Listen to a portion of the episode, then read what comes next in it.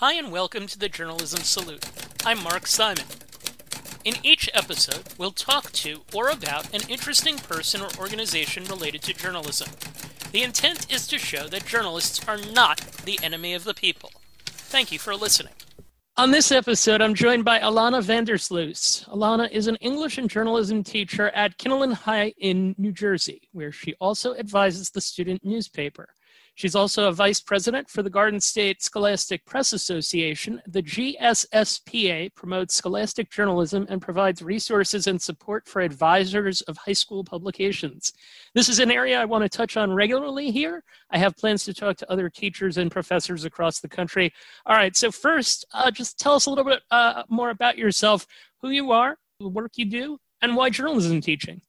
Sure. Well, first, thanks, Mark, for having me on. I'm super excited to have a conversation about journalism. Uh, so, uh, I've been a journalism teacher for five years now and a newspaper advisor for nine. Um, I've been to three different districts. And I have a bachelor's degree in journalism from Iona College in New York, and then I have a master's in English education and why journalism? I when I was in high school, I thought I was going to be a journalist. I loved to write. I loved to edit. I loved to just talk to people and and see how other people lived. And and then I realized that it didn't quite align with the personality that I have. It's a job where you are very much on your toes. You don't have a set schedule, and it doesn't really frankly pay very well in the beginning and i'm someone that very much craves stability and structure. So journalism itself being a journalist wasn't wasn't in the cards for me personally but i still enjoyed writing and editing and talking to people and i still think that journalism is just so important. News literacy is so important and it's something you know i hear a lot about the death of journalism but i don't think it's dead at all. And i, th- I think you know journalism teachers are going to pave the way to make sure that it doesn't die and that it stays alive and that the readership of the fruit of a journalist's labor is read and analyzed correctly and that news literacy stays alive and that people really know what's going on in the world. So i i have to give the students the tools for that. So that is why that is why journalism. Nice. And can you tell us about the path that took you to your current high school so I started out at a uh, Catholic high school in Yonkers, and it was a very small school. It was a school always about half a sneeze away from closing, um, but they really gave me my first shot. And I didn't have any student teaching experience yet, so that was something that was very, very gracious of them to do. And I advised their newspaper for two years, and then I decided to make the jump to uh, to public school. And then I was at a public school for three years in Bergen County, New Jersey, very wealthy high school. And I was their newspaper advisor for two years. And then I was the journalism teacher for their last year. Uh, I wrote the curriculum for them. So I got their journalism program started. And then at the time, I was living in an apartment with my then boyfriend, but then we got married. We wanted a house and we had to look outside of the wealthy Bergen County. So I ended up you know, moving northwest, we had a longer commute. So I decided to make a move to another district just to make my commute a little bit shorter. I should point out in 2018, Alana won the Golden Quill Award, the highest honor for a journalism educator in the state of New Jersey. And in 2020, you were a candidate for National High School Journalism Teacher of the Year. Uh, congratulations on that. Can you explain the role of the GSSPA and what sorts of things a state scholastic press association offers? Sure. So the Garden State Scholastic Press Association is an organization. So every state in the country has a scholastic press organization, and GSSPA just happens to be New Jersey's. And they're all very similar in that the state organizations provide resources for teachers to um, you know create lesson plans or units um, and then we also typically have contests we provide conventions. So we have a fall student press day where students and advisors and teachers are welcomed to uh, Rutgers University, and we offer six different session times and dozens and dozens of different sessions on you know how to write a lead or how to use video journalism or things about yearbook. Okay, because um, yearbook is also included in journalism. Not a lot of people know that; they think they're separate. They're actually not. Um, and we also have a spring advisors conference that's just for advisors for people to talk shop and get ideas and share. And it can be a very isolating job. There's only typically one newspaper advisor and one yearbook advisor in a school and they're not even really doing the same thing at all. And a lot of times whoever is the newspaper or the yearbook advisor isn't they don't have any background. And it's very hard to get that that knowledge kind of on the side while you're still trying to teach whatever you're trying to teach in your content area. And again it's very isolating and frustrating and hard work. So we try to provide a service where we support the teacher and we also support the students and you're actively involved in that as, as we'll get into. I do want to say too that you, are someone that doesn't shy away from problems that high school journalists face uh, in particular a couple of issues. Uh, what can you tell us what you've uh, written and the kind of work that you've done on a topic that i think is important to a lot of high school students and certainly their advisors that comes into play probably just about every school prior review and administrative censorship yeah, yeah. So prior review and administrative censorship is is a huge problem. Um, it doesn't have to be though, and I have to be candid about that. I will say that my first year where I am now, they asked to see the work that we were producing, and I do understand that from an administrative level because there could be a lot of legal hot water if if you're producing something uh, and you're not well versed in journalism law. But once once they realize that our, our staff takes things seriously and I'm well versed in the law and that we weren't going to print anything we weren't supposed to, they kind of let us do our own thing. Um, sometimes I let them see what we're going to publish just so that they can feel calmer about it, but they've never once pulled anything from us um, because they know we we print what we're supposed to we'll never print what we're not supposed to and we don't shy away from you know the controversial issues that are going on. We've had an acceptance issue on you know uh, diversity issues lgbtq plus issues. We had an election issue which could be very polarizing depending on the town that you're working for. Uh, and they were okay with that. But i know in some some states some schools um, the First Amendment rights are stifled a little bit. And to combat that, states are starting to pass what's called the New Voices Bill, which gives protection to advisors and to student journalists from any sort of repercussion for what we print.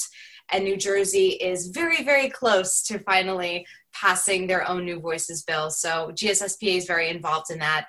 Uh, we have a student chapter that's also very involved in that. So we're getting students involved politically, which is also always a great thing. I would imagine that particularly now in the age of social media and the fact that at any moment a student could have a huge story essentially come right to them or fall right into their lap. I see it on social media sometimes too, where uh, students in other states, often at colleges, but sometimes at high schools, wind up covering these really big stories. Uh, are you familiar with anyone that's that's encountered that yet? Whether it be at your school or in another part of the state where something like almost unexpected just and controversial fell into their lap and it was like a high school student kind of has to report on it if it's right in front of them mean, the COVID situation for sure. Uh, we had, we've gotten an email from our superintendent saying, you know, we're closing. And then all of a sudden the students are scrambling to get quotes and like, oh my God, we're closing. What does everybody think about this? Oh my God.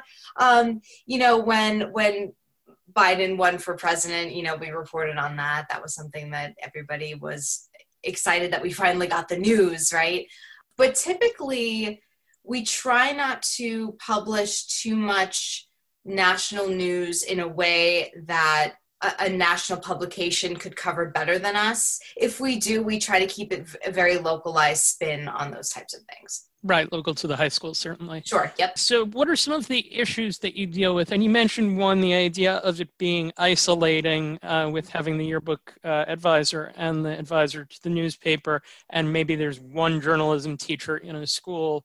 I saw a presentation you did regarding other places and problems that they have no money, uh, no budget, and the fact that, as you said, you're the only teacher teaching it. What are some of the things that you've run into? Oh gosh, well, I, again, um, you're, you're, given nothing. um, so I think the presentation you're referring to, I, I usually present this at GSSPA yep. and I present it at the Columbia Scholastic Press Association uh, convention as well in New York. It, I call it, you know what the cure for that is, because it's just kind of like a troubleshooting uh, presentation. You come across not having any content to teach the kids. You don't have a curriculum. So you're forced to write the curriculum. And what do you write it from, right? You can't write something out of thin air. You can use your state Scholastic Press Association. They have lesson plans and unit plans for you. There's the JEA, which is the Journalism Education Association. You can get textbook examination copies of you know of textbooks and you can educate yourself that way enough to be able to write the lesson plans that you need. So, um, lack of resources, lack of money. I started out at Kinnelon, we had no money in the budget. And now our, our board of ed has been gracious enough to approve a couple of thousand dollars every year. And we do fundraisers and we write for grants. And you know it all matters you you do need money for this type of program you need printing money. You need money to compete in the state and the national contests. You know, you need money for things like pizza parties and ways to get the students to, you know, be a community. Uh, so, money, resources, uh, again, the lack of knowledge that you have coming into it. So, you need community. You need community, and you know, you might not think about things like getting examination copies of textbooks, but that's absolutely something that you could do. So, again, just trying to give people the, the resources to make them feel not so alone and a little more well versed in what they're trying to do. And it's a good thing. It's a good thing that they're trying to do. So we all we can do is help them. What are you What are you teaching them this week? This week, journalism one is they are learning how to pitch stories. So we did elevator pitches yesterday, 30 second verbal pitches. What's your angle? You know, what would it look like in a package? Like, what multimedia would you include? What news values does it cover, whether it be proximity or prominence or oddity or whatever? Uh, so that's journalism one. Journalism two is working on photo essays. So they're taking essays with cohesive theme and they learned about cut lines and captions. So they're going to be doing that. And journalism three is interesting in that they are a self-paced class. So all they do is production. So they work on four-week production cycles where they have to upload, uh, write and upload one article to the website and also create a print issue. Some schools say that they don't have room for a journalism program. You've written about this too, um, and I I wanted to excerpt from that, but I'll answer first. Why is having a journalism program so important in a high school? first and foremost, journalism creates news literacy. And I think that's just, that is so important for the generation coming up, especially with the political climate we're in now, where there's fake news everywhere and um, so many different news syndicates and, and, and all these biases. And it's, and, and then and then there's there's so much you have to wade through especially with social media you know facebook i see I see these wild, outlandish headlines, and then I look at the website they got it from, and I say, "Oh, okay, that makes sense, right?" um, news literacy first and foremost, the students need because I'm I'm not I'm not under the guise that my students are going to become journalists. Maybe one or two of them will, but it's not about that. Again, it's about the news literacy, and it's also about the life skills right? How do you talk to somebody and look them in the eye? How do you prepare to talk to somebody? How do you distill information? How do you come up with unique angles? How do you look at the world and listen in on the world and think about the why and the how and the whose story is missing and it, it all it all matters. Um, those interpersonal skills that you know maybe an ap class won't teach you right? I mean everybody yep. wants that five on the ap exam and that a plus but i think we're losing sight of what the skills that make you human.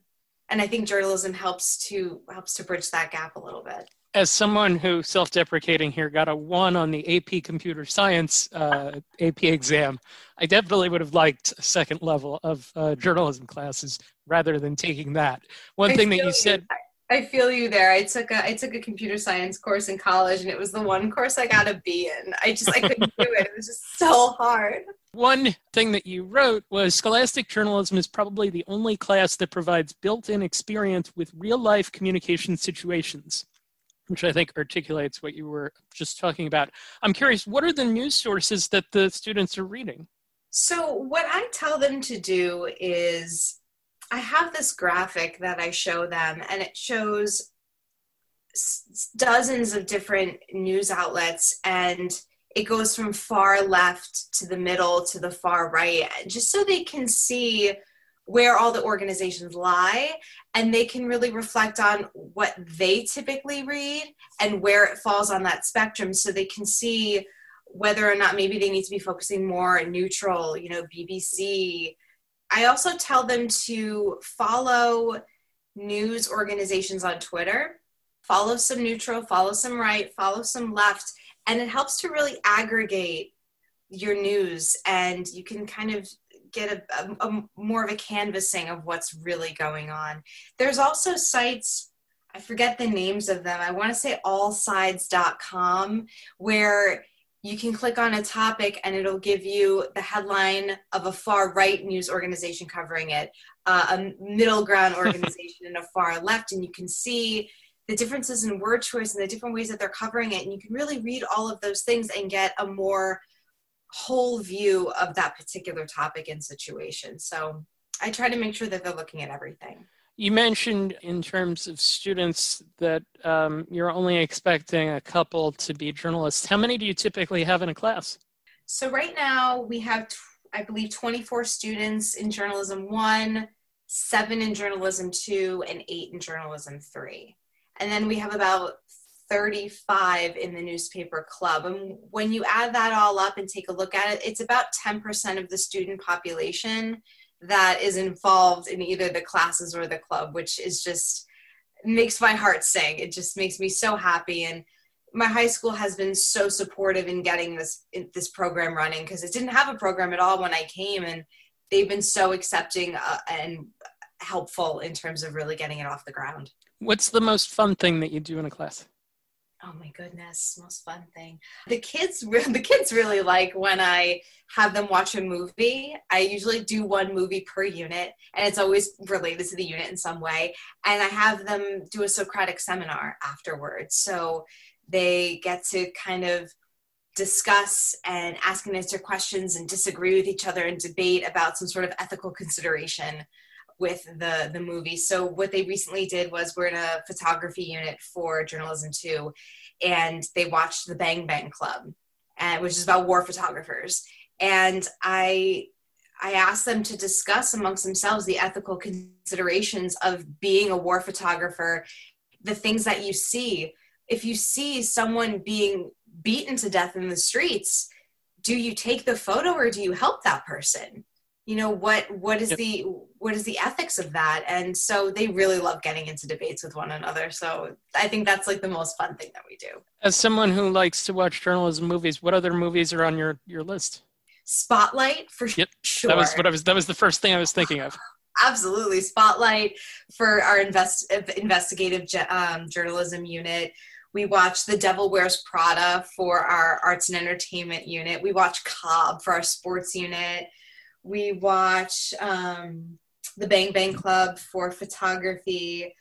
Uh, we watch The Soloist with Jamie Foxx and Robert Downey Jr. for our features unit.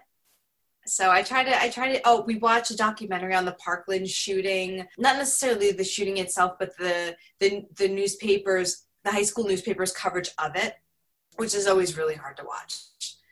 But again, very, very important for them to see actual student journalists in a really tough situation covering something that's highly sensitive.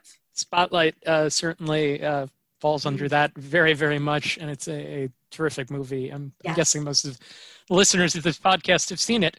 Uh, I saw your students did an election guide. You mentioned it before. Uh, how much work went into uh, doing that, and what came out of it?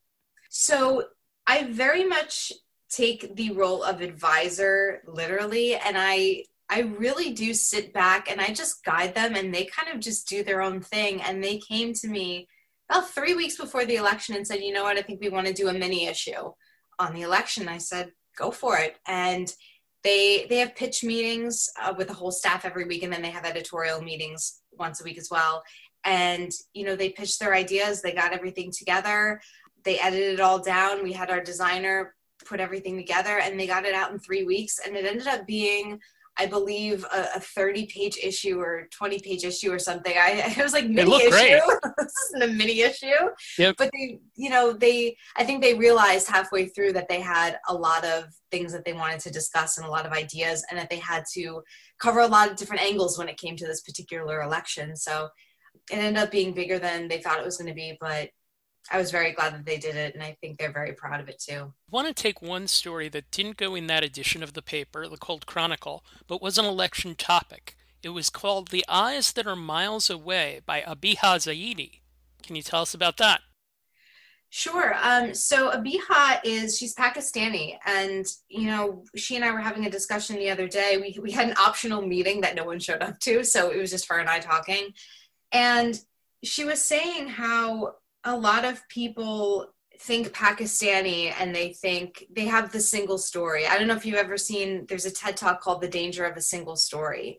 And it talks about how a lot of people only have one version or one stereotype of another culture in their head and they don't educate themselves on what these people are really about.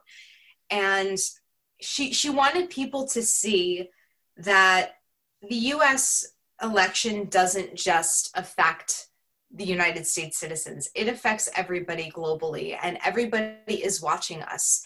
And I mean, I don't want to put word, or words in her mouth, but it's almost a metaphor for how we as people need to conduct ourselves as well. People are watching what we do. You know, our children are watching what we do, how we conduct ourselves. Our students are watching us as teachers, what we do, how we conduct ourselves. What we do doesn't just affect us, it affects the people around us. Same with the election, it, it affects everybody worldwide. When your students see the president saying some of the things that he says about news, how uh-huh. do they react and how does that turn into a discussion? It's funny that you say that because I tell people people know I teach journalism and I tell them that I don't really teach current events. And they're like, they're horrified by that. They're like, what do you mean you don't teach current events? I'm a non tenured teacher and I work in a, a, a district and a, and a community that is very much on one side. And for me to engage in political discussion is very dangerous and yep. something that I don't do. How the students reacted to this election, um, I think it was split. I think it was split, but I know that my staff was very careful to make sure that everyone's voice was included and that there was no bias and that we weren't only hearing from one side. And I, I remember my editor in chief had a little bit of a freak out right before we published. She's like, "Is everything okay? Like, does it seem like we're covering both sides? Should we get? We should we take this out? Should we put this in?" So they were very conscious of making sure that everybody's voice was heard, regardless of their own personal bias. And uh, with regards to your editor in chief, and if any of your students do wind up listening, I apologize for only shouting out a couple of them. Uh, but I, I did want to reference uh, Camille Ballo did a piece called COVID 19 Explained Through 60s Through 80s Songs. Uh, that one caught my eye. I thought, uh, like, I thought that that was a very clever approach to it. Uh, how did that one come about? You know, again, I I don't know where they get their ideas from. Yep. You know, they come up with them on their own, and I just give them the green light if they're good ideas. But, you know, I have to shout out Camille. She is the best editor in chief I could possibly ask for. I tell her she's the daughter I never had. she's a leader in, in every sense of the word. Um, and she's, I would call a quiet leader in that she doesn't, she's not boastful. She's not she's not a loud personality, but she she she quietly and confidently leads the staff, and I almost don't have to do anything. It's like I almost feel bad. I just sit back and and bask in in her leadership and her intelligence and that gets to a point about the sophistication level of the kids now compared to when you were in high school and when I was in high school. Uh, what what I'm curious, what is it compared to when you were in high school? It depends on the type of savvy you're you're talking about. Technologically savvy, yes. I think some of them are more social media savvy and not necessarily technically savvy, which is something, you know, a, a differentiation that needs to be made. They know more though. You know, they have more information. They're not as innocent, I guess you could say, as we were. I think the education has become more authentic. So I think they ha- engage in a lot more discussion, have a lot more of their own ideas. I think the guidance is just better overall nowadays. Because I remember writing an article, and it wasn't, now that I'm thinking, it wasn't even an article. It was like, an essay on the different ratings for movies like how did we get like g pg 13 r and it's like that's not even a that's not even an article. What was that? Yep. Um, my students would never think to write something so juvenile as what I did for my first article. Um, no, they. I mean, they come up with some fantastic ideas and unique ideas, like like Camille's, like Abihas. What defines uh, success for you? For me personally, or for my students? For for you, for teaching journalism again i just i want them to leave with the life skills that they need for whatever field that they end up going into um, and I want them to be news literate. I want them to question the things around them, the information that they hear. I want them to be politically active. I want them to be good citizens and be good people and and you know be able to write well. Sure, I'll throw that in there because I'm an English teacher. I want them to be able to write well, but if they leave with the life skills that they truly truly need, that's all I can ask for. We talked about AP credit before. One of the cool things with your program is that you have an affiliation with a college that allows students to get college course credit. One of the ways that that Kinnelon has been so supportive of the program is they helped to facilitate talks between myself and William Paterson University in New Jersey uh, to get college credit for all three of the journalism classes that are currently running. So, as of right now, uh, Journalism 1 and Journalism 2, if students take both of those classes, they get three college credits. And then if they take the Journalism 3 course, they get an additional three college credits. So, at the end of the day, if they take the entire journalism program at Kinnelon, they get six college credits from William Paterson, which don't even have to, they don't even have to go to William Paterson. They're really transferable almost anywhere. So it's, it's a nice way to kind of leave the students with um, something that they can use past graduation as well. Is there anything uh, with the GSSPA that you want to plug? Uh, so we are gsspa.org. We invite any and all journalism teachers or newspaper advisors to join. We are a wonderful bunch. Um, we are a very helpful and supportive bunch. We're always looking for new members. It's a fantastic organization, and we're always constantly looking for ways to make ourselves better and reach out to more people that need the support that we can provide. So, um, gsspa.org for anybody who uh, wants to take a look. Definitely. Uh, all right. So the last two questions are paid forward portion. Uh, what advice do you have? I realize this could be a book or a, a, large pamphlet or a long presentation. What advice do you have for someone who wants to teach journalism, who's just thinking about it now? Oh my goodness. Join your join the JEA or join your your state organization and they will provide you with tools that you need um, and just know that you are not alone it can be overwhelming but the job that you are doing is so so important so just keep doing it, keep doing the best that you can, and we appreciate you being part of the battle. And is there a journalism organization that you would like to salute? Absolutely. Um, they are called, it's the Journalism Education Association, jea.org. They are the national organization, and they have um, certifications that you can get and they have study materials to get you that certification. So that's another way that you can kind of study and research about what it takes to be a, a good journalism teacher. So I have I'm a master journalism educator. So I got that certification from them. And then there's the level below, which is the certified journalism educator, the CJE. So I would definitely shout out to them. Their conventions are amazing and they do so much for us. And uh, their website is very comprehensive, as I have uh, discovered. Alana, uh, thank you for joining us. Yes, thank you for having me, Mark. Welcome to Journalism History, a podcast that rips out the pages of your history books to re examine the stories you thought you knew and the ones you were never told. I'm Teri Finneman, and I research media coverage of women in politics. And I'm Nick Hirshon, and I research the history of New York sports. And I'm Ken Ward, and I research the journalism history of the Great Plains and Rocky Mountains. Find the Journalism History podcast at journalism-history.org slash podcast and wherever you listen to your favorite podcasts. I was highly impressed with the stories I read in the Colt Chronicle. They were comprehensive, well thought out, and well written. Clearly, Alana Van Der Sluys is having a great impact on the students at Kinnelon High School in New Jersey. A salute to her and all the teachers working during this pandemic. Thank you for your efforts. I've got another teacher interview booked for January, this one from Alabama, and I'll be curious to hear her perspective on what it's like to teach there. The Journalism Salute is dedicated to the memory of Dr. Robert Cole. Dr. Cole ran the journalism program at my alma mater, Trenton State College, the College of New Jersey, for more than 30 years and influenced hundreds of students throughout the Garden State.